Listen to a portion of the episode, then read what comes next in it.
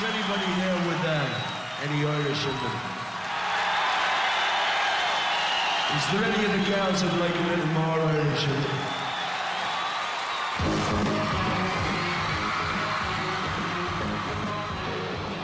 Kom igen nu Britt-Marie, kör för fan!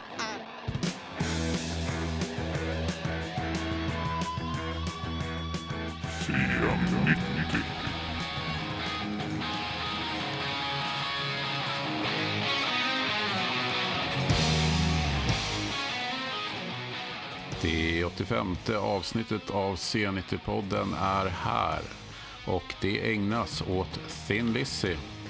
Ett irländskt rockband som bildades av Phil Lynott och Brian Downey på Irland, närmare bestämt i Dublin 1969 och kom att spela en stor roll för hårdrockens utveckling över hela världen.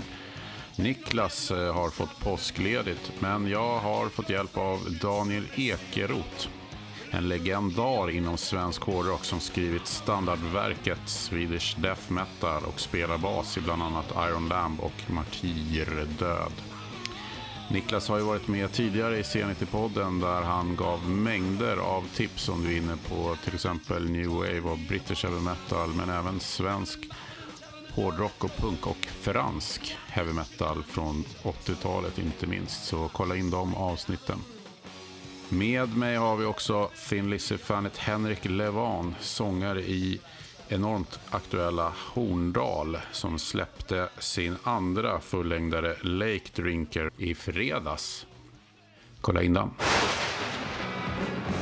Thin Lizzy were the ultimate boys' own rock band. Some say the best ever to come out of Ireland.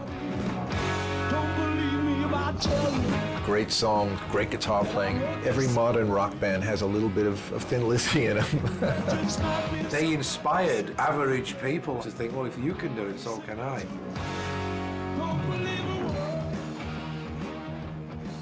Det är enormt kul att ha två gäster tillbaka som båda varit med i C90-podden tidigare. Vi har Daniel Ekeroth. Ja. Nej, men det är kul att vara tillbaka och snacka lite skit. Det är väl det man gör bäst och mest. Du var ju med förut och tipsade om eh, flera bra skivor, bland annat franska hårdrocksskivor. Och Ja. det blev ju väldigt eh, uppskattat. Ja, fransk heavy metal tycker det är något som fler borde upptäcka. Det finns ju rejäla guldkorn där. Så. Det tycker jag är trevligt att få prata om. Och nu har jag plockat upp eh, Voodoo Child som jag saknade sist vi pratade. Så nu är jag jäkligt nöjd för den är, det är Frankrikes Judas Priest slash Merciful Fate. Vad fick du pröjsa? Ja, vad är det? Det, det är en hemlis. Lite mer än jag ville. Men under tusen spänn. Ah, okej. Ja. Och så har vi ju från Hordal högst skivaktuella Henrik. ja, hej, tack! Eh, också kul att vara här igen. Sist vi, vi sitter ju i vår replokal här och eh, sist vi satt där, då var eh, brorsan med också. Men... Eh, och med- Pontus. Pontus, ja, precis. Och, eh, men i och med att eh, ämnet är sådant för det här avsnittet så skickar jag honom. Häng, så hängde Daniel med istället. Han hade, Pontus hade ingenting emot det. Nej, nej, eh, han får prata en massa annat eh, på andra ställen, så det är lugnt. Ja, stort eh, välkommen alltså Henrik Levan och Daniel Ekeroth. Och eh, vi ska ju prata om eh, ett inflytelserikt band från Irland eh, som jag vet att många har önskat att vi ska prata om i C90-podden. Nämligen Ja, Finn Lizzy. ett klassiskt hårdrocksband får man väl säga. Yes, så jävla fett. Mm. Ja, topp fem. Eh, Topp ett. Topp ett. Ja, Det är ju inte illa. Så. nej. Vi, sätter, Nej. vi sätter ju lite krav också på dig nu. Jag vet det. Jag, jag, jag, nu, nu har jag gått långt ut på grenen här och så alla såna här Jörgen Holmstedt-figurer som lyssnar kommer att skicka hatmejl. Men förlåt Jörgen och alla andra, Sören och alla de här svenska Thin Lizzy-experterna som finns där ute. Jörgen Holmstedt var ju ordförande ska jag säga, i Thin Lizzys svenska fanclub. Jajamän. Jag skrev brev till honom när jag var 12. Jätteförtvivlat. med, Är det sant att Thin Lizzy ska lägga av? Och så svarade han så här, med ett handskrivet brev, så jävla gulligt. Ja, det är tyvärr sant. Det är snyggt. Stort Jörgen, eh, hoppas du lyssnar. Du har ju varit med i Zenit-podden så att, eh, jag förmodar att, att du gör det. Mm. Eh, Daniel, hur, hur började det för dig då? Hur upptäckte du Thin Lizzy? Ja, Finn Lizzy, det var ju ett av de här band man upptäckte först. Så att med, min första skiva var i Kiss Destroyer.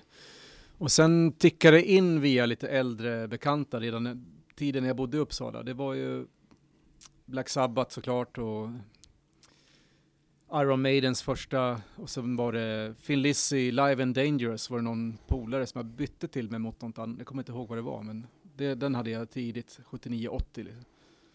Den Så klassiska liven. Ja, så den satte ju standarden och sen dess var ju Finn Lizzy ett av de här största banden för mig och sen efter det jag flyttade upp till Fors då utanför Horndal när jag växte upp. Det var, det var ju liksom både Finn Lizzy och eh, Motorhead, de två banden kändes väldigt nära för att eh, Phil Lynott and Band spelade då i Avestaparken och sen Motörhead spelade i Fagersta ishallen så att de två banden var liksom de levde lite nära en på något sätt kände man, så man hade en personlig kontakt och sen att Phil Lynott hade varit spelat på någon heavy load-platta det kändes att de nästan var svenskar och de var, de var med i gänget. Medan Black Sabbath, det var ju så här, det var ju gud för mig. Liksom. Det, men Lizzy och Motörhead, det var det, superbra band som på något sätt ingick i kretsen runt en själv. På, på något Mm. sätt.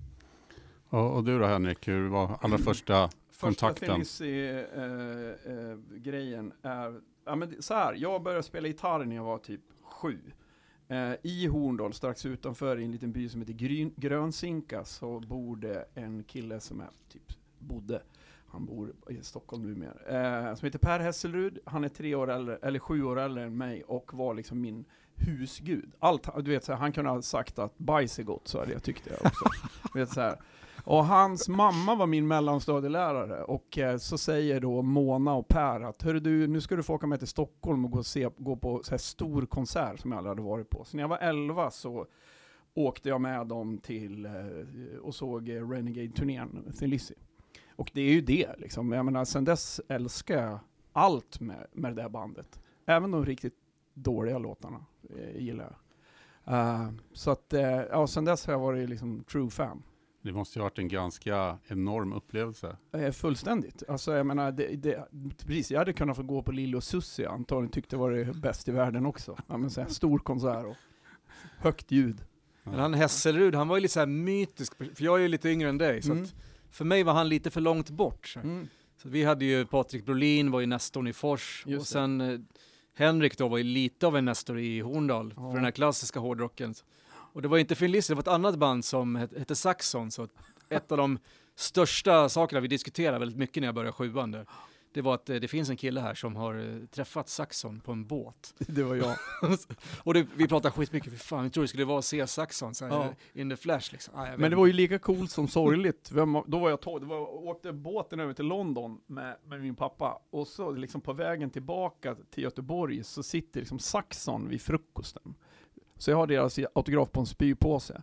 Eh, och det är ju coolt, men samtidigt så, så liksom dog ju lite av den här, du pratar om att Black Sabbath var gudar. Saxon var ju också gudar, Ja, nu ska vi inte de. prata om dem, men, men eh, så stora var de så de var tvungna att åka liksom 23 timmar färja till Sverige för gig. Mm. Så det, men det var lite samma med Thin Lizzy också, vi kommer in på sen gissar. Att det är ett svinstort band i Sverige och Skandinavien, men eh, i övriga världen inte alls. Irland såklart, men ett, ett rätt okänt band. Ett par låtar liksom, som folk kanske känner till. Ja, så Mm. det märker man när man är i USA, de här hårdrockssamlarna där, de har väldigt dålig koll på Finn Lizzy. Alltså. Mm. Mm. De, de har väl bara en platta som har sålt guld i USA. Jailbreak. Ja just det, det är Boys Are Back in Town, det är ju den låten alla känner till. Liksom. Mm. Annars är det eh, väldigt eh, eh, lite Lizzy i världen, tyvärr. Det är en sån där låt som har fått många att eh, rygga tillbaka. Alltså att den låten har spelats för mycket och det har i princip bara varit den Lizzy-låten. Och så har man tröttnat på den innan man har hunnit höra någonting annat. Och så tänker man, nej Lizzy är inte så här kul. Det är lite samma, samma Ja, fenomen som Sweet Home Alabama. ja Liksom. lite så. Men den, den skivan, jag tycker den, det är en, en av de sämsta Lizzy-plattorna, Jailbreak. Har svårt för den. Snyggt Ja. omslag i alla fall. Ja, det är snyggt omslag, jag håller med. Grafiskt eh, illustrerat. Ja, Mm. och så. Det är ganska jämntjocka låtar, men framförallt så är det ljudet tycker jag inte är lika bra som plattorna som följer. Nej, men det är några bra grejer där ändå. Mm. Det, det började ju lite tidigare. men Jag tänkte vi kan gå igenom plattorna. Eh, första plattan då, Thin Lizzy, den släpps ju redan 1971. Så den, är, den fyller ju 30 april också, så den fyller ju snart 50 år. Mm. Får se om det kommer någon deluxe-box, det är väl tveksamt. Ja, det, det är ju tveksamt. Överhuvudtaget de här första tre skivorna du kommer att prata om, det är ju eh, ganska... Det, är- det, det, är ju ett helt annat band än det som folk förknippar med Thin Lizzy. Liksom med, Mm. en, med en bluesig, skäggig farbror som heter Eric Bell som spelar gitarr. Eller farbror var han väl inte då. Men det, han blev. han blev. Men man hör ju väldigt väl, det, det kommer vi komma tillbaks till genom hela den här, i alla fall det som jag och vi har pratat om, du och jag Daniel, att det här är ju bandet med absolut det sämsta självförtroendet på ett sätt. Alltså de vet inte vart de, de, de testar allt, alla genrer hela tiden och håller alltid ett fukt, fuktat finger upp i luften om vad, vad är det som gäller nu, så kör vi på det. Menar, den här skivan, det låter ju väldigt mycket Hendrix till exempel. Det är ju Mm. precis när han har kola vippat liksom. Mm. Ehm, och sådär. Så tror jag att eh, i början Lizzy så var Eric Bell blev den centrala personen, för han var den mest kända personen i bandet Mm. på de här första plattorna och när man tittar tillbaka så är det ju helt obegripligt. Det, det, det, alltså Phil Lynott är ju en av de bästa rockstjärnorna som har funnits i världen någonsin. Verkligen. Och eh, varför var inte han central person? Nej men då hade Eric Bell hade väl varit med i Them var det va? Ja, just Så det. han hade ju liksom en karriär Van. Morrison. Mm. Och bästa musiken annars, det var väl Brian Downey på de där skivorna. Alltså. Ja, så Mm. jävla bra. Trummisen. Ja, Mm. så att det var helt fel upplägg på bandet. Så att Phil Lynott stod längst bak. och det är väl ganska laid back, alltså musiken är inte alls fokuserad än. De har inte kommit på vad de ska spela. Det gjorde de egentligen aldrig igen. Aldrig någonsin. Det är det som är, de har, det, alltså, det, det, det, vi kommer att passera så jävla mycket genrer genom det här, vilket jag tycker är härligt eh, på ett Mm. sätt. Men bara, eh, eh, en grej som kan vara kul att kolla upp för den som inte känner till, det är ju Funky Junction. Det är alltså Thin Lizzys band som de tjänar pengar på. Alltså på den tiden så kunde man ge ut skivor med andras låtar. Så de fick en beställning. Nu har de, för när skivan kom har de ju flyttat från Dublin till London och är skitfattiga. Och eh, eh, eh, tjäna pengar på att göra, eh, spela in covers. Så det Funky Junction är alltså kanske några versioner av Purple-låtar som är bättre än Purple. Okej. Vilket jag har hört, och det här kan jag inga bekräftelse på, att när eh, Purple, vad är det då, Mark 2 kanske det blir, då när, när eh, Blackmore bestämmer sig för att dra, så, eller om det är Ian Gillan som sticker där, så, så för det så ska Ethel Blackmore och Ian Paste repat med Phil Lynott för, att liksom, för att känna på om de tre skulle starta ett band. Fatta hur bra det hade varit. Ja, det låter som en jävla dröm. Blackmore och Phil Lynott i samma band och världens bästa jazz-rocktrummis. Ja, nej men det är ju, det är ju lite det, väl, och det är, de här skivorna hörs ju att de är gamla också. Det är ju skramligt ljud och eh, sådär, inte så himla välproducerat får man säga. Och man märker väl också om man tittar sen senare i karriären vilka låtar de spelar live och sånt där. Att om man jämför med väldigt många andra band som Mm. Black Sabbath som vi nämnde och Mm. Kiss och så här. Så har ju de alltid haft klassiker från de första plattorna som alltid har återkommit. Medan de här är ganska bortglömda. Det är väl liksom, om man tar på de tre första plattorna så är det väl typ bara I'm a rocker som liksom, ja, Ja, Whiskey in the Jar. just det. Så. Ja, det är väl Ja. de. Ingen mer. Mm. De två första är ju helt, för mig, helt anonyma. Tredje plattan, den tycker jag är en av de bästa. Den är superbra tycker jag. Men, Vagabonds of the Western ja, World. den är Då suverän. börjar de väl hitta det lite. Så. Då har de någonting som de inte hade, alltså den skivan är fokuserad på sitt sätt. Så som de kunde vara då. Mm.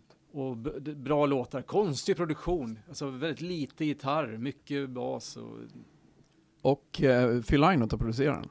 ja. Det är ju kul. Men där sjunger han, då har han hittat rösten. Den, den låter bra på den skivan tycker Mm. Ja. Snyggt omslag också. Jag gillar de här eh, Ja, 70-tals fantastiskt. eh, teckningarna. Liksom. Exakt. Det är samma snubbe, han kommer ju tillbaka senare också. Jag Undrar om inte det är han som har gjort Jailbreak, om det är samma kille. Ja, jag tror det. det tror jag. Mm. Ja, Grymt snyggt. verkligen. Ja, för de, hinner, de släpper tre plattor där, 71, 72, 73. Eh, vi var inne på den, Vagabonds of the Western World och innan där Shades of a Blue. Ja, jag kan inte nämna, Orf Orphanage. Orphanage. inte en låt kan jag nämna från den på rak arm. Men det finns några fina eh, låtar där. Vad heter den? Look, bla, bla, jag ska, nu, nu måste jag fan kolla innan till här. Det är jävligt oproffsigt. Dublin, är det på första skivan eller på den? Ja, det är till och med en låt som heter Eire va? Det är, de har ju hela tiden varit noga med sitt eh, ursprung. Det får man ju ge dem, eh, verkligen. Och det är ett av deras teman med det irländska. Sen Mm. kom det ju fler med tiden. Precis. Western World till exempel. Mm. Mycket Ja. texter om USA och drömmen om något liv där. Call the police tycker jag är bra.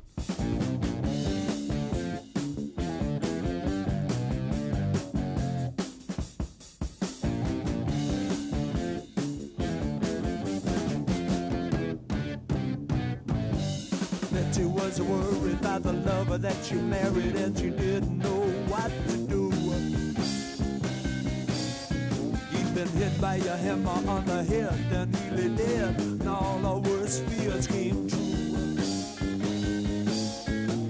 Call the police. Call the police. Call the police. Call the police. Det är lite rockstänkare. Men det är ju just det, då kommer det liksom en, en, en riff, cool riffig låt. Men sen är det liksom någon ballad och så är det ju, och så är det liksom lite folkmusik och så är det så här, han, de har aldrig bestämt sig. Nej. Men sen börjar man väl eh, skönja något annat liksom med nightlife. Va?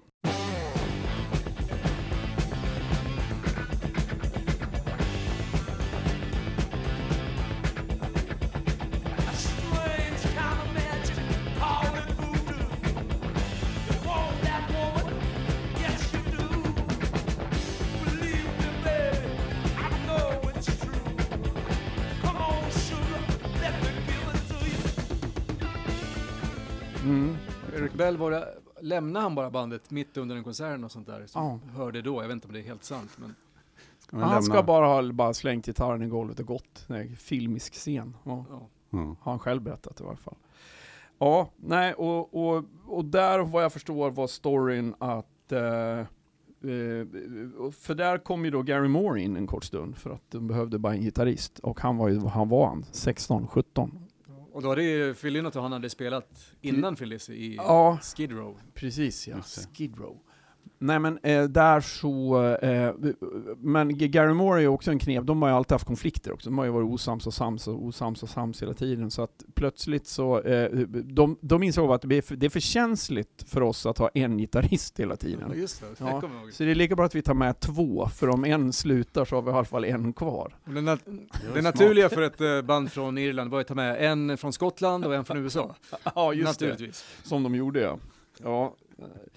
Eh, och det där har man inte pratat, vi kommer ju, för jag menar med de här två, egentligen inte på den här skivan utan även på skivan därefter, men man hör lite av det där med att eh, de här tvillinggitarrerna som blir deras signum, att man spelar stämmor på gitarr. Mm. Ehm, och där har ju då den här amerikanen som du pratade om Daniel, Scott Gorham, säger Yes. att, eh, har sagt i efterhand att vi, det där var någonting som uppstod i studion och så, in, så liksom uppfann vi stämgitarren. Vilket ett är en stor jävla lögn, för det har ju gjorts eh, hur mycket, jag menar, Highway Star, återigen, vet det, eh, Blackmore flera år innan. Men framförallt bandet Wishbone Ash, som faktiskt fortfarande finns. Som var ju första bandet som man brukar räkna i rocksvängen, som hade två gitarrer. Och som spelade just stämmor. Men eh, Kul på Nightlife när de verkligen, när de skaffat två gitarrister och skulle då bli det här twin guitar. Den skivan har ju knappt någon gitarr överhuvudtaget. Det är flera låtar på den som inte har någon gitarr alls tror jag. äh, det är så jävla mjukt alltså. Där, där har Phil Lynott antagligen fått en idé om att han ska bli någon typ av, det är, det är liksom soul-hållet. Ja, liksom. Ja, den, den är väldigt Mm. märklig den här skivan. Ja. Producerad också kul av Ron Nevison som gjorde Europe sen. Out of this world. Ja, just det. Mm. Och Heart och sådana Ja just det, han blev riktigt sån så här slick rockproducent. Mm. Men Nightlife, det är ett snyggt omslag men skivan håller inte riktigt upp mot det. Alltså. Mm. Det, det är en sån här, den har man lyssnat på väldigt lite. Ja, ja det, är, det är få låtar. Det är väl trumsololåten, tjalalalalala. Ja just det, den Just det, som är med med. på Live and Dangerous också. Precis. Mm. Och så Still in Love With You är med på den va? Mm, Ja, precis. Den har man ju hört i miljoner tappningar. Storballaden. Ja. Men sen, då, den släpptes i 74 och det är tätt mellan givarna som det var för de flesta band. Det tog ju sällan mer än ett år liksom mellan plattorna. Vilket är rätt imponerande med tanke på hur mycket de spelar och Mm. sådär. Men eh, 1975 kom ju en platta som jag vet, det finns en hel del Lizzy-konnässörer som liksom håller som den bästa då, Ja. Fighting. Ja, det tycker jag också är så jävla bra.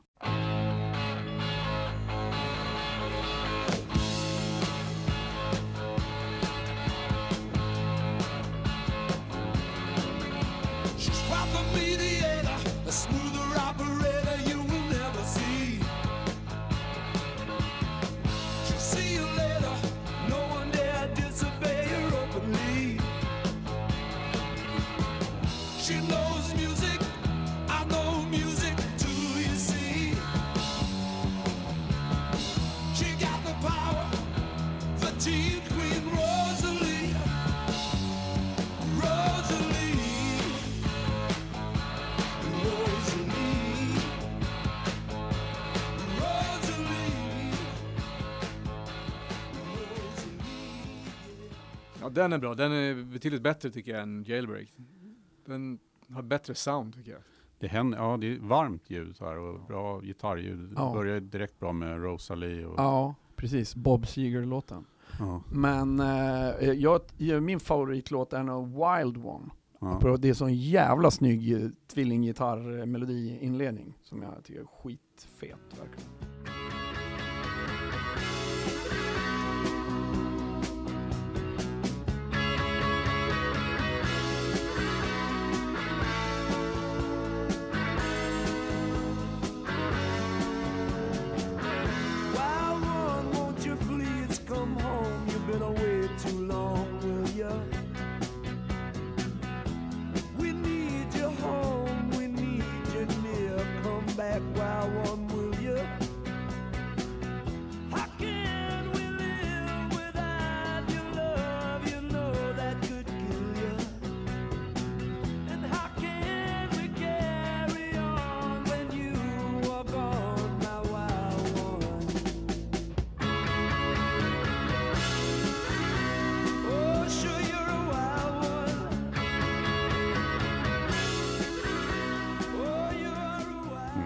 Ja, nej, det är en, en, en favoritskiva. Också producerad av Phil Lynott.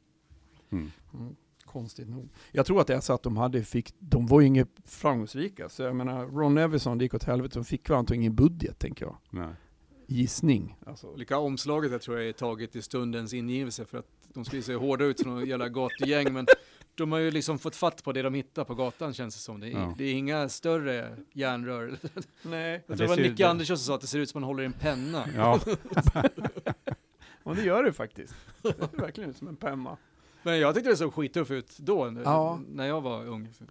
Men låten, alltså det är roligt när de sjunger fight, det låter ju som, nu, nu blir det hårda tag. Låten är rätt snäll. det är lite så. Fighting in my way back. Ja. Men Det är deras ständiga balansgång mellan det hårda och det mjuka. Ja, hela tiden. Ja. Krocken. Mm. Ja. Men sen får de ju det, man måste ju säga ett genombrott helt klart. Verkligen. 1976, eh, Jailbreak. Tonight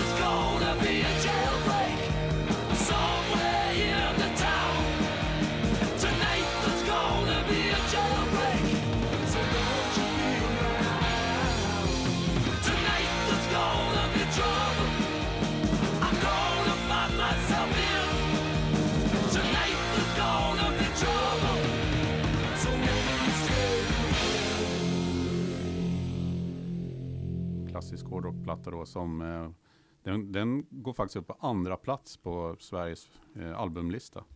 Mm. Och det är, då måste de ju verkligen ha eh, fått fans. Så att de hade väl lite draghjälp av typ tidningen Poster och så här.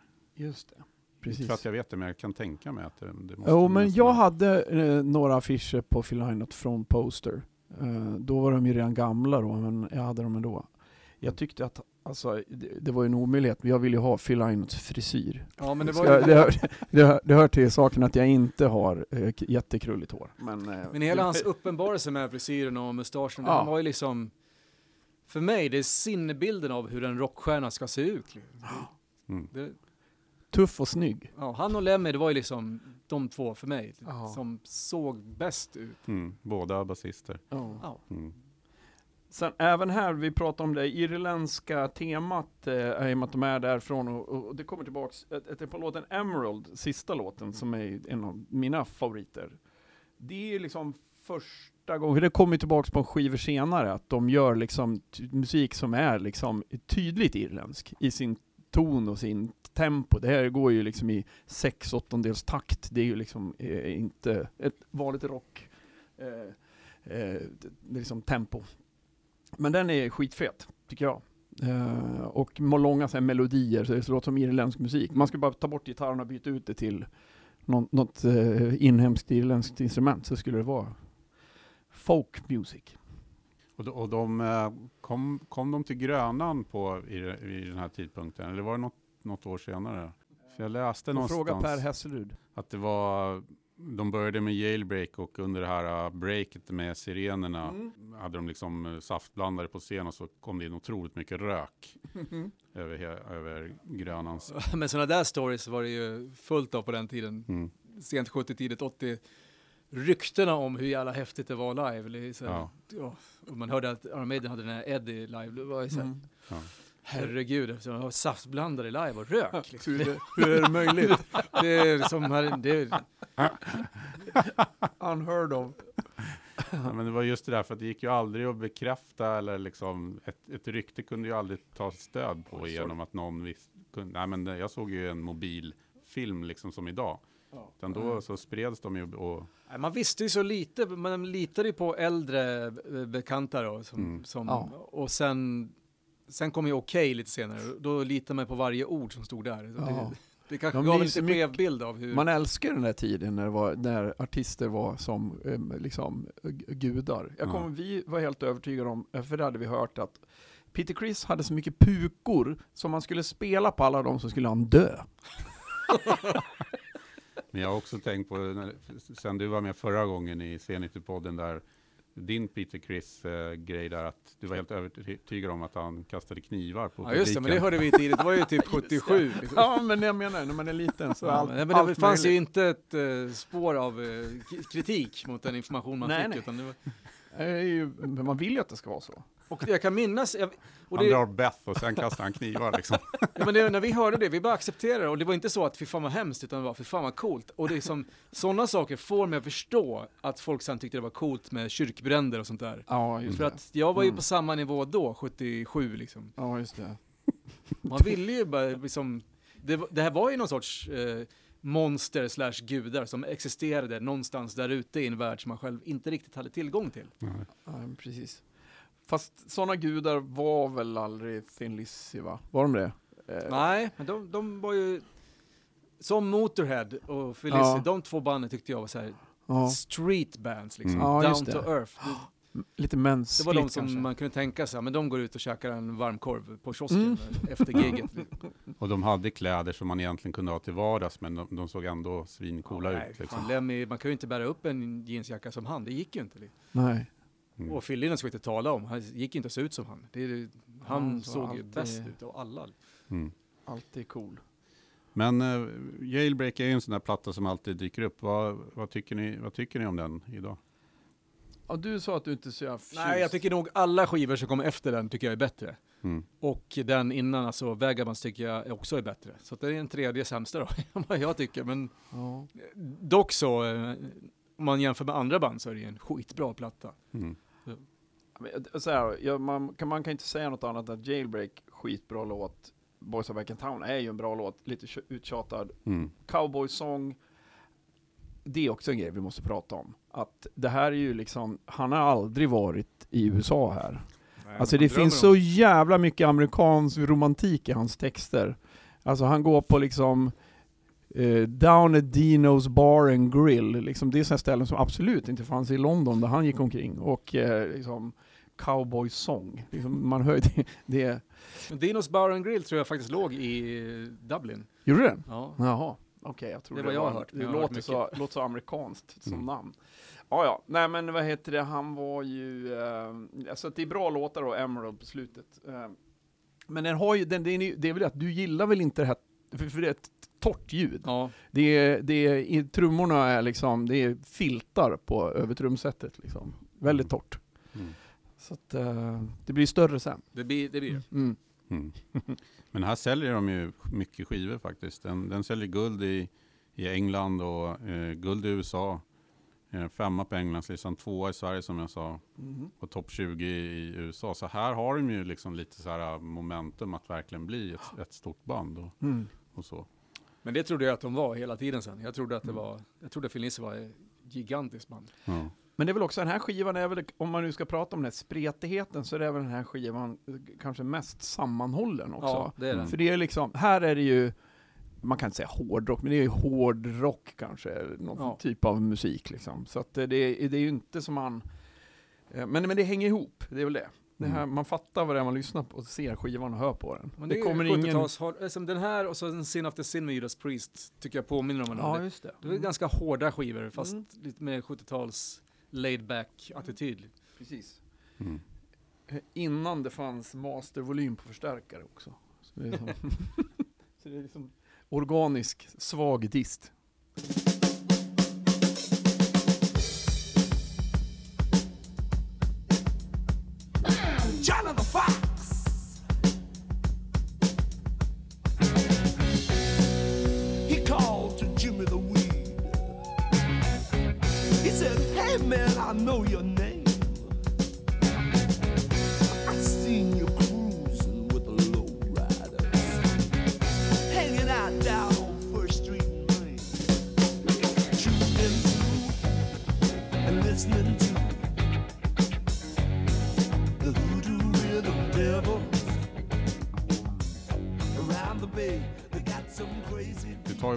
Halvår, helt otroligt. Efter Mm. Jailbreak så kommer Johnny the Fox liksom. Ja. Mars 76, oktober 76.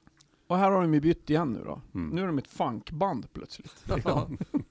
Vilket, eh, det har jag hört, det tror jag till och med Jan Gradvall har skrivit någonstans, att eh, introt på John the Fox var, alltså man pratar ju så väldigt mycket om ehm, Another One Bites Dust, när hiphopen, när man börjar köra dubbla turntables och kör du, du, du, du, du, du, du, du. Men det har varit Johnny, Fo- Johnny the Fox var en av de låtarna som han rappade mycket till. För det är ju ett sjukt svängigt. Den är ju fantastiska trummisen Brian Downey som spelar Mm. där. Så det kan man ju fatta att det går att rappa Det är till. nästan en rap. Ja det är ju nästan. Ja. Mm. Det är det ju faktiskt. Men väldigt mycket, här känns det som att han vill bli en pimp mer.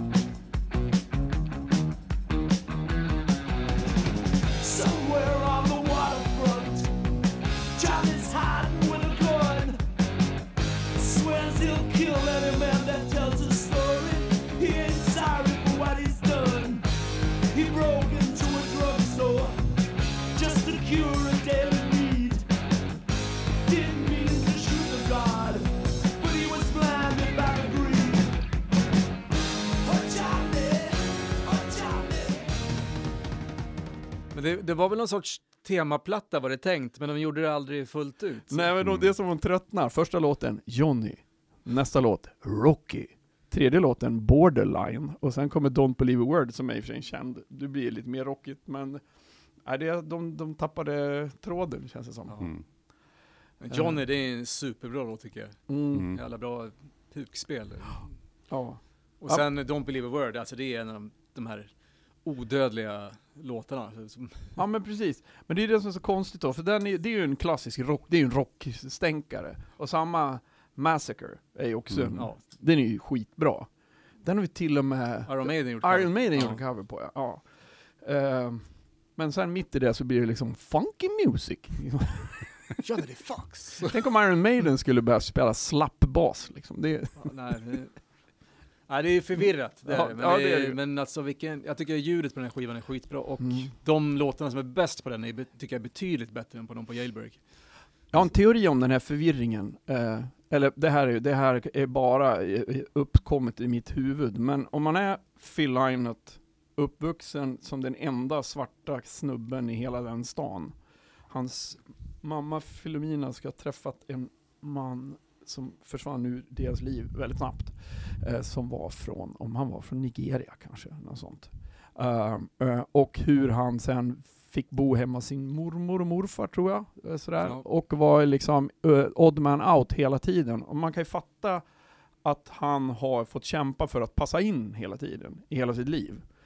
Och det kanske är det som är, det är min, min, liksom, psykolo, min, min psykologiska analys av honom. Att han liksom, det är det han har hållit på med hela tiden. För det här funkskivan, ja, men det är ju liksom, det kommer ju i diskon och hela liksom, så att han, har, han hör ju hela tiden vad det är för musik som pågår runt om honom och inspireras kan man säga då också i och för sig. Men, ja, slut på Freud.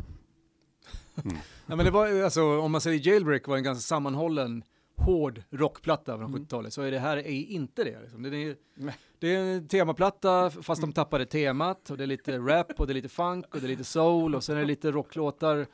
Men jag, fan, jag tycker den är så jävla bra. Ja. Det, det, det schizofrena förhållningssättet, det, det, Kan man komma på något annat band som hållit på så här? För jag menar, liksom, eh, paketering är ju, nu är det ju helt omöjligt, men om man tittar tillbaka, Motörhead var ju Motörhead ja. konsekvent ändå. Men många band började ju som första Scorpions och sådär, Ja. då, då är det lite, lite Kraut, krautigt ja. och så. Ja, exakt. Men de hittar ju stilen ganska snabbt och sen håller de sig håller, där. håller de sig där? Ja, Men Lizzy hittade ju aldrig Nej, stilen. Ja, det Status kan, Quo likadant, var ju experimentella och sen blev det liksom... Jailbreak, då hade de väl hittat stilen, men sen Ja. sket de i den på något sätt och liksom flummade ut. men det är väl det som gör att de håller så bra idag tycker jag, för att det Mm. finns alltid något nytt att hitta. Det finns alltid någon låt man har glömt, även på sina favoritplattor. Men just den där låten är med. Liksom. Mm. Ja, jag det- tänker på Johnny the Fox idag, då tänker Ja. jag på Johnny och Don't Believe a Word som är så här, och Massacre. Ja, Kanonlåtar. ja. Ibland glömmer jag vad som är däremellan. Det är, det, det är därför man, om man skulle ha ett band att lyssna på resten av sitt liv, så är ju det här ett ganska bra val då. Man får variationen. Det är en lek som jag vet brorsan och hans eh, förra band lekte i så här. Om du fick välja en, en enda låt att lyssna på för resten av ditt liv, vilken skulle det i så fall vara? Den kan man ju fundera en stund på. Det var Ja. en enda låt. Det är i alla fall eh, eh, Pontus kompis Andreas sa det briljanta. Jump! Den är glad, den är hård, den, har, den är liksom äventyrlig, det händer jättemycket. Jag tycker det var kul. Okej, jump. Hela livet. Ja, Ja, men sen kommer det tuffa gitarrer. Och, ja, ja. Det var han. Ja, sorry. Branching out here. Ja. Ja. Sen eh, 77 då, Bad Reputation. Men då, ja just det, det var då i- emellan de här plattorna som eh, Brian Robinson hade väl något barslagsmål Så var det och eh, inte kunde åka med på turnén. mm. Det var väl dagen innan USA-turnén. Och vem, var det Gary Moore eller var det Midge som fick ta över då? Nej, det är senare. Det är, på, det är uh, Midjure kommer ju in eh, F, precis innan Black Rose. Lite senare. Så vart de väl ovänner och fick inte han vara med på skivan efter Bad Reputation. Men sen fick han väl komma in och lägga solon. Inte vara med på omslaget. Nej. Men jag tror också att det där bar, det var jäkligt olyckligt och dålig timing för att de fick ju ställa in massa spelningar i USA. Mm. Och där hade, börja, hade det ju börjat hända grejer med plattan innan, men det var ju bara typ ett år innan med, med Jailbreak. Så att, Ja. eh, eh, det var väl lite synd. Men det här är ju John Visconti också, det är ju kul. Han som producerar eh, som David Bowie. Och senare liksom, han var het på 90-talet, nu har jag tappat det för folk som lyssnar och googlar. Men han är en, en, en liksom aktad producent. Sådär. Men eh, apropå Gary Moore det måste varit han, då har du rätt i, för att på, på Bad Reputation är en låt som är ja, en av de, deras mjukare låtar som jag tycker är absolut bästa, Southbound som Gary Moore och som, som är ju, ja det är ju, man hör, det här är liksom en helt annan typ av ackord. Man den som har gjort den här låten, han kan sitt skit vad det gäller eh, musikteori. Det är lite sådär eh, jazzigt liksom. Och den har ju Gary Moore skrivit, hävdar Gary Moore, men han har inte fått några credit. Så det har de ju tydligen bråkat om sen dess. Liksom, om, bland alla andra saker de har bråkat om. Eh, så. Men det är Opium Trail. Ja, alltså Svinbra.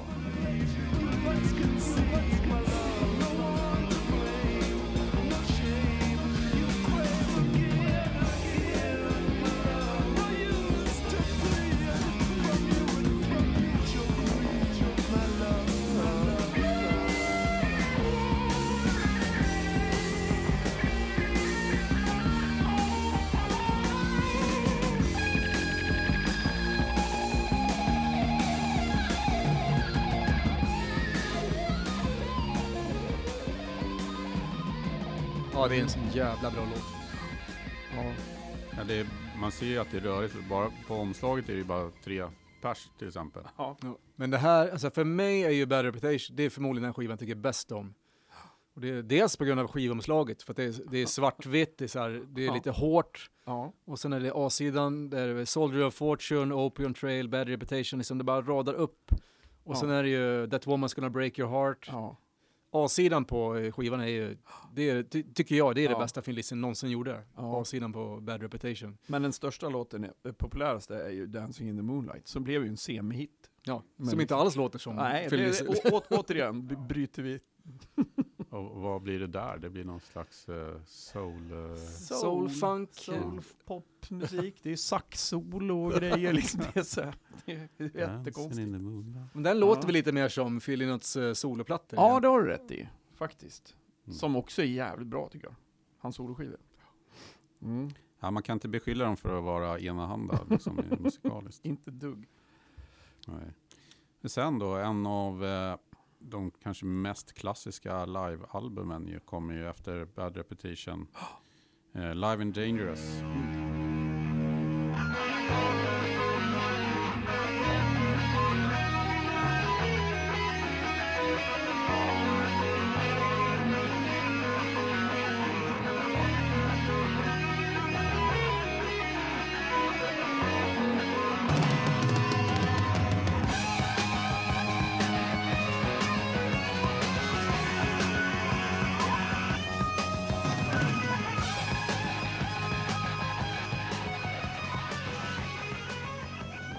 kanske har höjts först efteråt så, så säljer den ju bra redan när, när den eh, kommer. Den, det är en dubbel men ändå tvåa på albumlistan i England.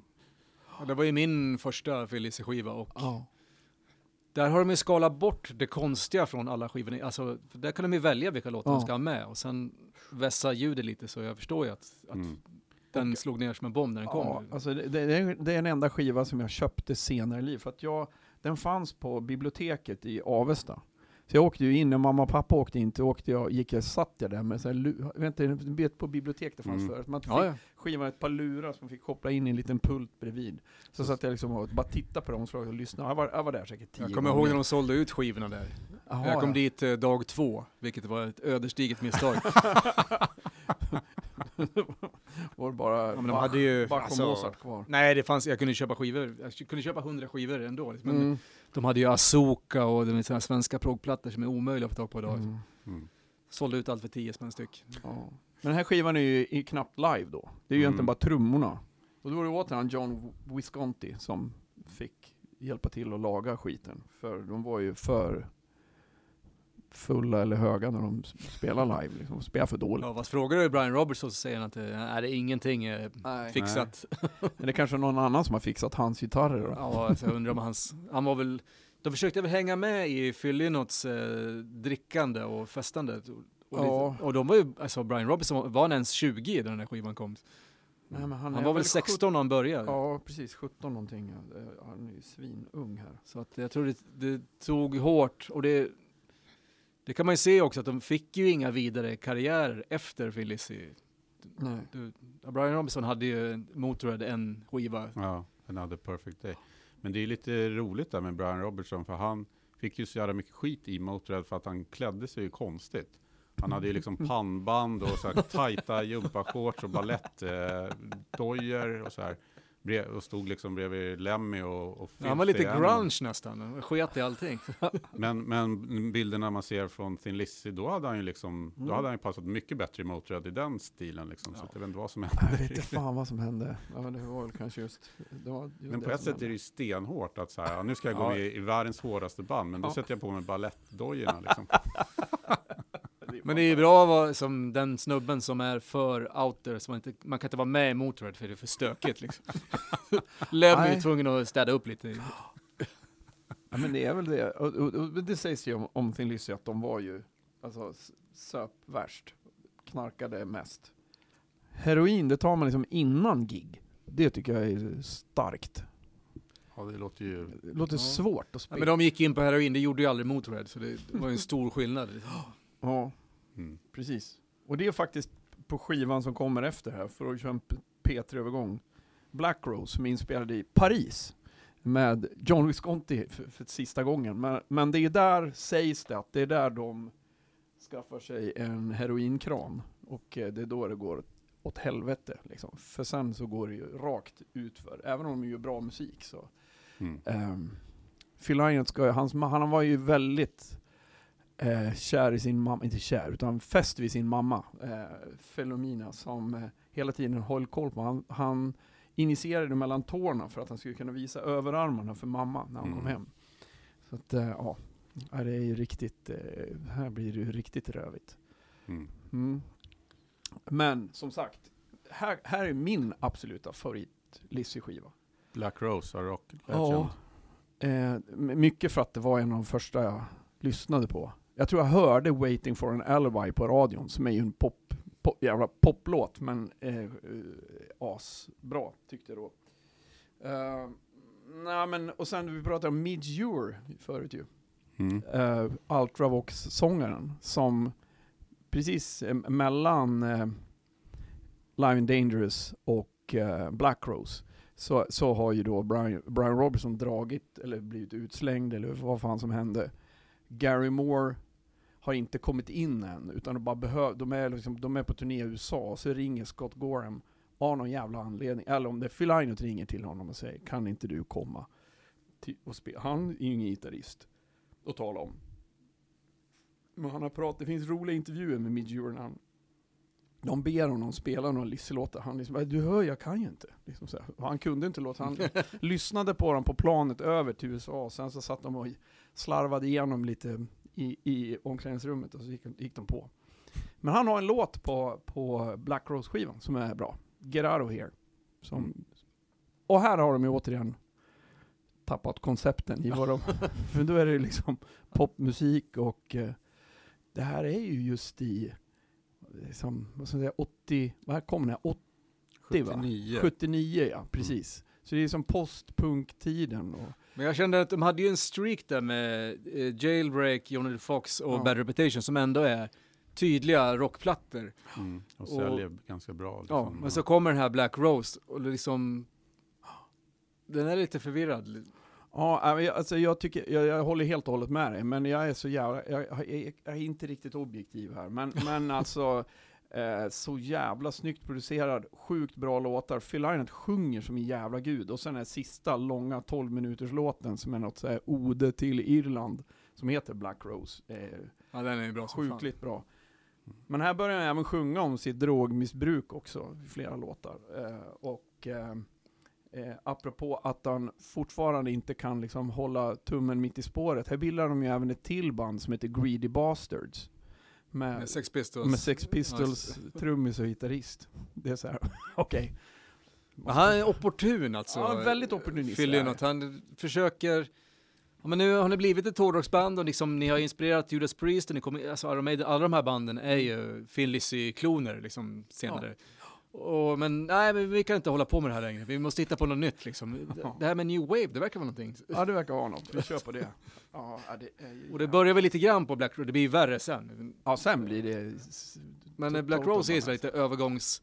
När de fortfarande är kvar lite i det gamla, men de håller på att välta över framåt.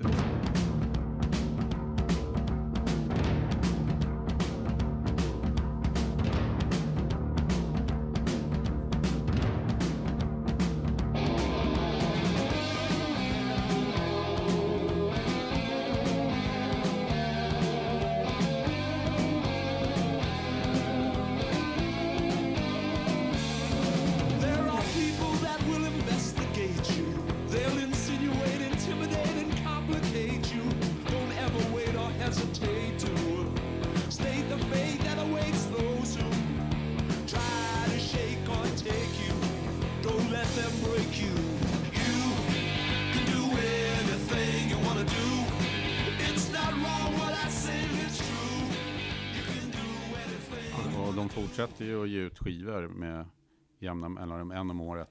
Chinatown kom ju 80 då. Ja, och då stack ju Gary Moore. Mm. Ja, just det. Och då kommer Snowy White från Pink Floyd med. Ja, som, som- Under löftet att vi ska börja spela blues. Vilket de... Och Snowy White Knappt. tror jag, han tror jag var med och blev medlem i november, det Ja. svenska gamla håret, redan 69, Jaha, men det vart aldrig så. Han måste ju ha bott i Sverige. Ja, så. det måste ha varit så. Mm. Jag tror, var han med och jammade på någon band de hade innan de började november tror jag? Ja, Något jag sånt där. det. För det kommer jag ihåg från den tiden att ja, men han var på väg att börja spela med november. Jaha. Fan cool. Hur fan kan man ha koll på det som tioåring? Ja, nej det... Det var Patrik Brolin kan jag garantera att det var han som försåg mig med den informationen.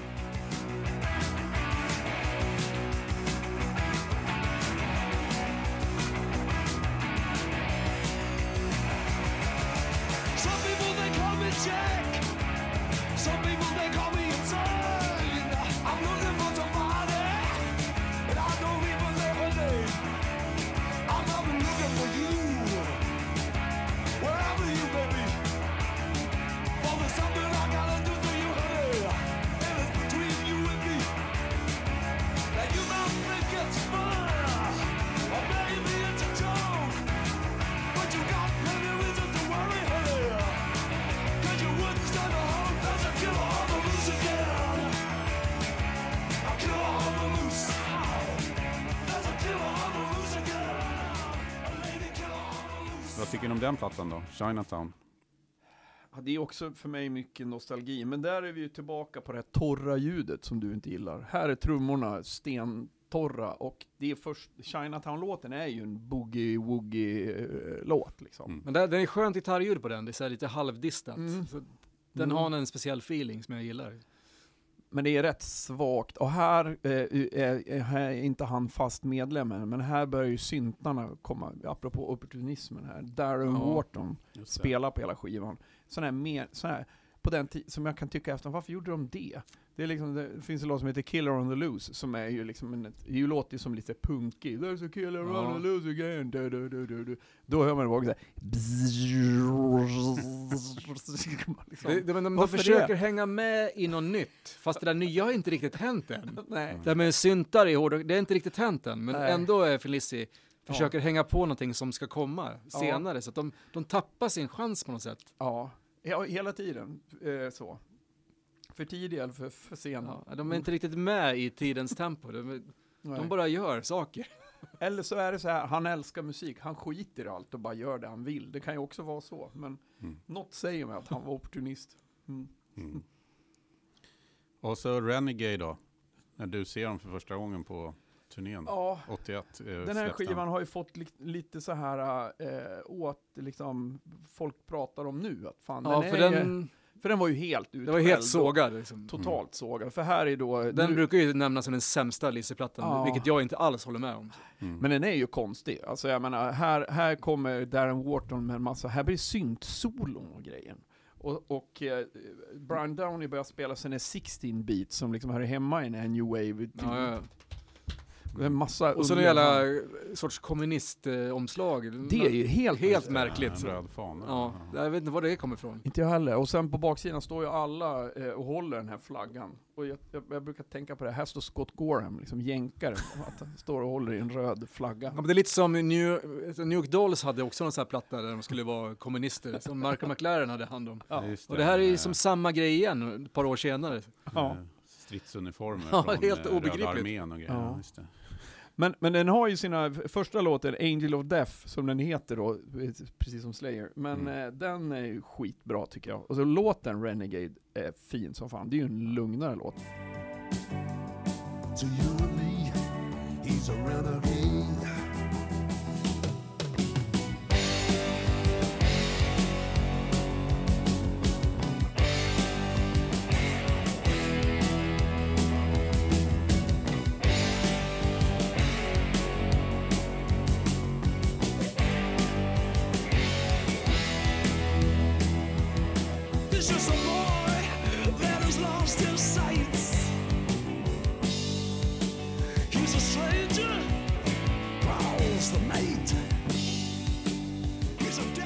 Men sen blir det konstigt igen, för sen kommer låten som handlar om Fats Waller på baksidan med pianosolo. och Helt obegripligt. Ja, är Hollywood är en bra rocklåt. ja, just Ja. det. Mexican Blood är en ganska bra låt. Ja. Pressure with Blow är en ganska bra, alltså Ja. Det, den har, men den har mycket av det här eh, som start och stopp-gitarriffen som, Ja, just det. som Jailbreak, det är det. Ja. Just det. Det är massor med sådana riff. Ja, Att exakt. Liksom, Ja, det är sant. så den är lite styltig. Ja, faktiskt. Men som sagt, jag tyckte det var det bästa jag har sett i hela mitt liv. Åkte omedelbart till Eklunds radio och tv i Horndal och köpte kassetten. Så att jag har inte skivan. Men den gick väl jättedåligt den här skivan? Ja, Ja. superdåligt. Men eh, Ja, jag säger, Chinatown till exempel kom upp på sjunde plats i England. Den här blev bara 38 liksom. ja, Och det- tydligt. Ja, men när Iron Maiden de här banden började släppa skivor så lät det väl här jäkligt out of date kan jag tänka mig. Mm. Fast de försökte vara moderna. Exakt. Men det, den kom ju precis då som du säger. Det här är väl eh, 80, Ett. 81 ja. Ja men då har Iron Maiden Ja. börjat liksom röra på sig. Hela New Wave och British Heavy Metal. Vilket märks på sista skivan nu då. Hade Mm. de skippat keyboardsen och bara kört låtarna på ett hårdare sätt så hade Ja. det funkat skitbra tror jag. Ja. ja, sista skivan då, 83, det är den platta, första platta jag hörde med Thin Lizzy och Mm. eh, den som jag definitivt har lyssnat mest på, Thunder and Lightning. Ja. Och där är det ju hårdrock rakt igenom kan man väl nästan säga. Ja, finns det några komiska undantag även där. Vi kan ta det. Ja. Nej men jag, de- den skivan är den jag lyssnar mest på också. För den kom när jag var i lämplig ålder. Ja. Eh, för 11 mig. år. Men Ja.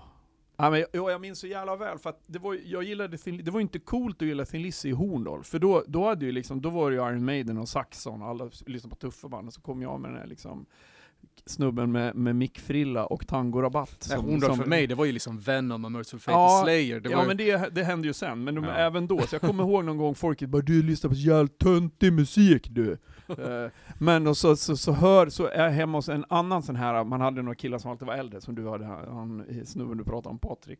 Patrik Brolin ja. Patrik Brolin. Han- och Fredrik Ljungcrantz, det fanns Ja. ett par stycken. Ja, precis. Min eh, barn, dagmammas äldste son, Patrik Johansson, som sen spelar bas i hårdrocksbandet Burn från Sandviken. Sjukt bra, eh, kolla upp det. Eh, han, bara, det var han som introducerade Venom till mig, och han alltid såhär, men du, du lyssnar på det här då? Och så, vad vet du vad det här är för något då? Och jag bara, det här måste ju vara jättetufft. Det är Thin Lizzy. Han hade fått den på någon sån här promo innan. Ja. Och jag blev så jävla glad över att nu var mitt band tufft. För det liksom här, för det är ju en av de tuffaste eh, metallåtarna tycker jag, från det där, den där perioden ändå. Cold, ja. cold Sweat. Cold Cold Sweat ja, fortfarande, alltså, ja. Men hela skivan, jag tycker det är den jämnaste för Lizzy-plattan. Jag tycker inte det finns en dålig sekund på den. Mm. Nej. Så det, den är så jävla hård.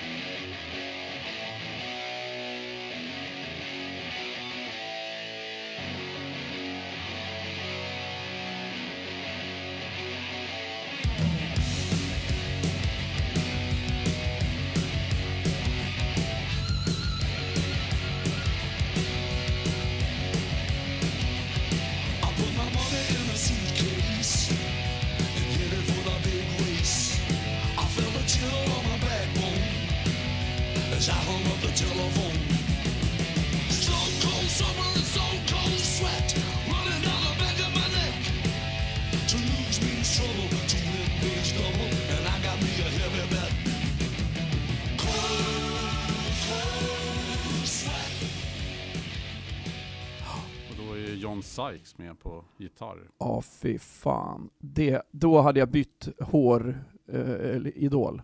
Det gick det snabbt över till. Nu vill man ha John Sykes hår, vilket jag inte heller kunde ha. Nej, fy fan vad, och då, då när du eh, stod utanför Avesta Folkets Park, när, för att, vad jag förstått så här, den skivan, eh, managementet hade bestämt att nu måste vi lägga ner det här bandet, för de hade så sjukt mycket skulder. Så att vi, det här blir den sista skivan och det här blir den sista turnén, så att de skulle få upp lite eh, attention och, och liksom försöka sanera ekonomin. Och, och när de då har lagt av så åker de ju på en, den här folkparksturnén i Sverige. Och då är det ju hela Thin Lizzy minus Scott Gorham. För han är så jävla nere i heroinet så han klarar inte av det. Men det är ju, jag fick, jag kom in, jag åkte dit med mina, mina grannar Stefan och Björn Hildman och deras pappa Tommy. Så vi kunde komma in fast vi var typ 10, 11, 12 år. Ja, jag kom inte så- in. Du kom inte in. Men det var även så att Tommy var ju bra med en, en vuxen, så han såg ju till efter, efter gigget att vi fick kunna gå backstage. Så jag har pratat med Phil Lynott. Eller Phil Lynott, jag vet inte fan, alla säger olika. Eh, men, eh, så när jag är 12 och eh, dels så försöker jag få en autograf av John Sykes. Men han står och hånglar med en tjej. Alltså, och det, så fort gick det efter gig. Så det var så i sista låten, boom, alla går upp på scen, vi klättrar upp på scenen. Han står och slätar av någon tjej från Avesta antar jag. Och så vi säger Hello, excuse, excuse. Så. Så fick jag en autograf. Sen sprang jag ner, ner back, eh, till det, i omklädningsrummet, sätt- får sitta bredvid Phil Lynott. Och det är liksom, nu har jag älskat den här mannen i så många år och eh, liksom ska försöka få ur mig något profound på min skolengelska och säger You are my favorite. ja. Och då säger han, lägger han armen om mig och sitter Well, you're my favorite too.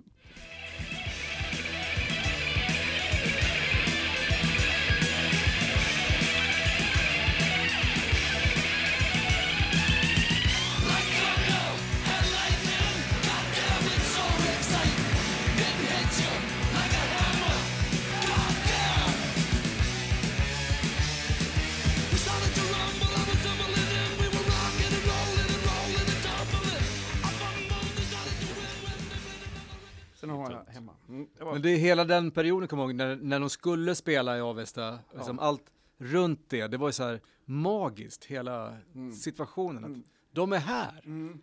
Och Så liksom, och för mig, det var ju Phil Lizzy, att det var Phil Lynott and Band, det brydde man sig inte ett smack om. Det, Nej. det var ju Phil Lizzy. Ja, det var så jävla, jävla bra. Och skivan, det är så jävla hård alltså. Och, men något jag tänkte på redan då faktiskt, för då hade ju Brian Robertson spelat med Motörhead samtidigt. Ja. Då hade han, och jag tänkte, varför tog de inte tillbaks Brian Robertson och gjort den här skivan med honom? Det hade blivit så jävla bra. Istället för John Sykes. Ja, Var han, ja, jag vet inte, Tigers of Pantang, ett jävla skitband som han kommer från. Nej, men det var verkar- några bra låtar. Sen verkar han vara ett, ett, ett, ett praktarsel. Han, det var jag förstått inte, det är ju inget, det är inte för inte att han inte, ingen vet vad han håller på med längre. För är ingen som orkar. Eller också sen när eh, Brian Robertson fick sparken från Motörhead, då, då hade de kunnat fortsätta med Phil Lizzy, tagit tillbaka honom. Ja, jag hade, för mig kändes det som att Thunder and Lightning, det är ja, egentligen kanske det är den bästa Phil Lizzy-skivan. Det, det är en av de som är, Låten Thunder and Lightning, det är som en Motörhead Ja, ja, det är ju Motörhead.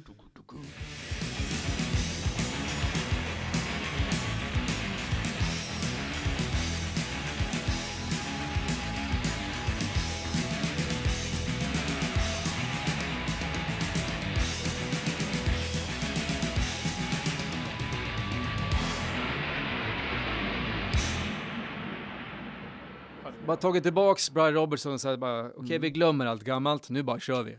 Det hade blivit så bra. Men, men frågan är om man bortser från i vilket skick de var sådär, om, om egentligen med tanke på att det kom ju en hårdrocksvåg där med hela som Elise i några år. Ja, Det kanske hade varit smart, liksom nu när de ändå var ett, ett hårdrocksband, ja. eller klassade som det är, att Alltså, jag vet om det fanns någon idé från något håll också om att ja, men det, vi ska rädda livet på Phil Lynott genom att lägga ner Phil Lizzy. Så kan han, ja. Men det vart ju tvärtom känns det som. Så Ja. kanske om de hade fortsatt så kanske han hade Ja. klarat sig igenom det. Liksom, fått lite mer uppgifter att göra istället för bara Ja. knarka.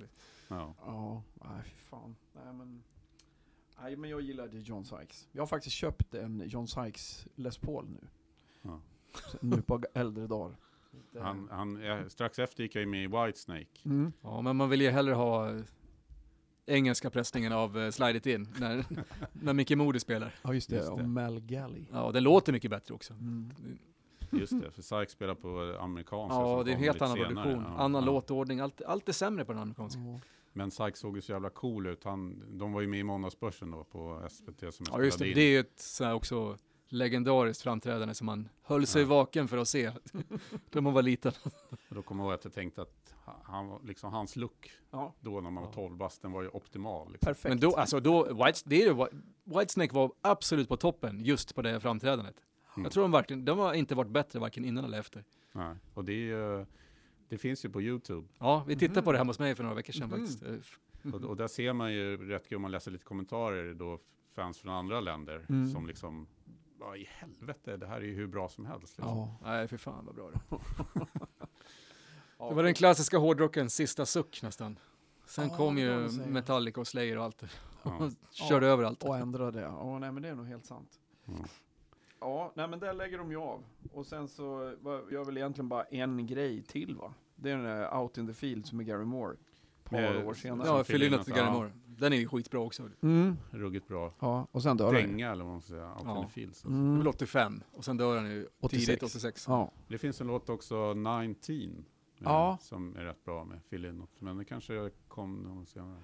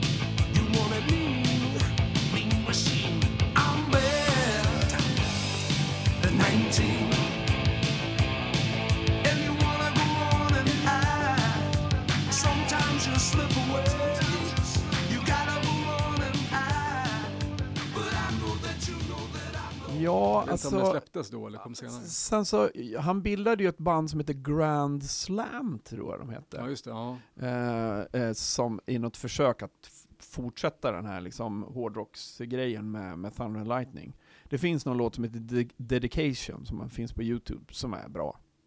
Tycker jag. Det, men eh, nej, det, det, det, han var väl för jävla risig helt enkelt. Eh, så. Mm.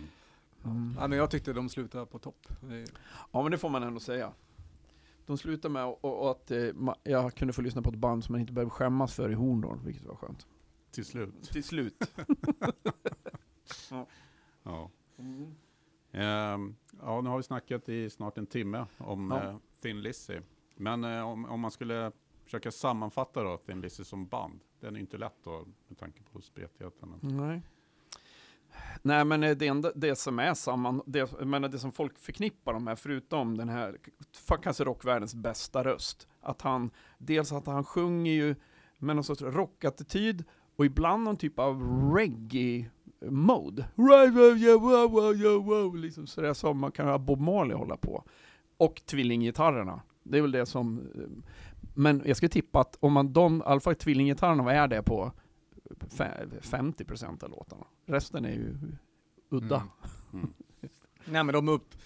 Det som Judas Priest och Iron Maiden sen eh, gjorde till sin grej, det kommer ju från Lizzy.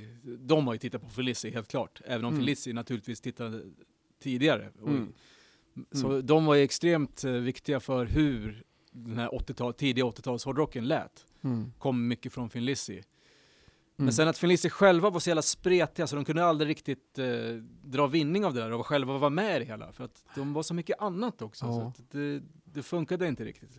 Men det är ju ofta så liksom att den som kommer på en sak, eh, uppfinningar, så är ju sällan den som blir förmögen på det eller blir framgångsrik på något sätt. Det stämmer väl kanske med, med Lizzy, att den var som bröt ju hela tiden ny mark genom antagligen då att ha en opportunist i bandet som hela tiden nosar på nya saker och vägrar att eh, formaliseras utan det ska bara göras nytt. Men jag tycker, om man inte har upptäckt Phil Lizzy och tycker att ja, men det där är, vadå, Whiskey in a jar, är ett tråkigt band. mm. Då ska man lyssna på Thunder and Lightning, Bad Reputation och Johnny the Fox. Och eh, kommer man in i det då, då är det bara att gå vidare till det andra. Mm. Så kan man ta in det hela. Men för mig, alltså det är helt obegripligt att inte alla har det här på sin topp 10 åtminstone av hårdrocksband genom tiderna.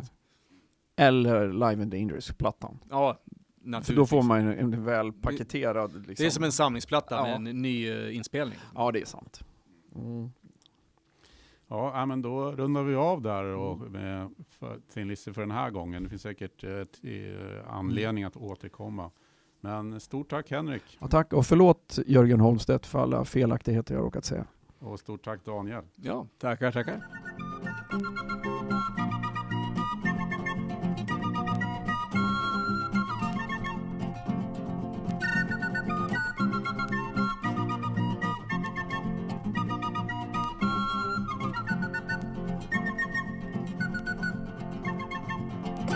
Jag heter David Bogerius och du har lyssnat på C90-podden.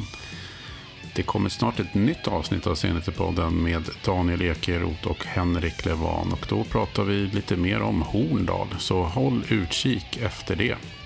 Tills dess, ha det så bra.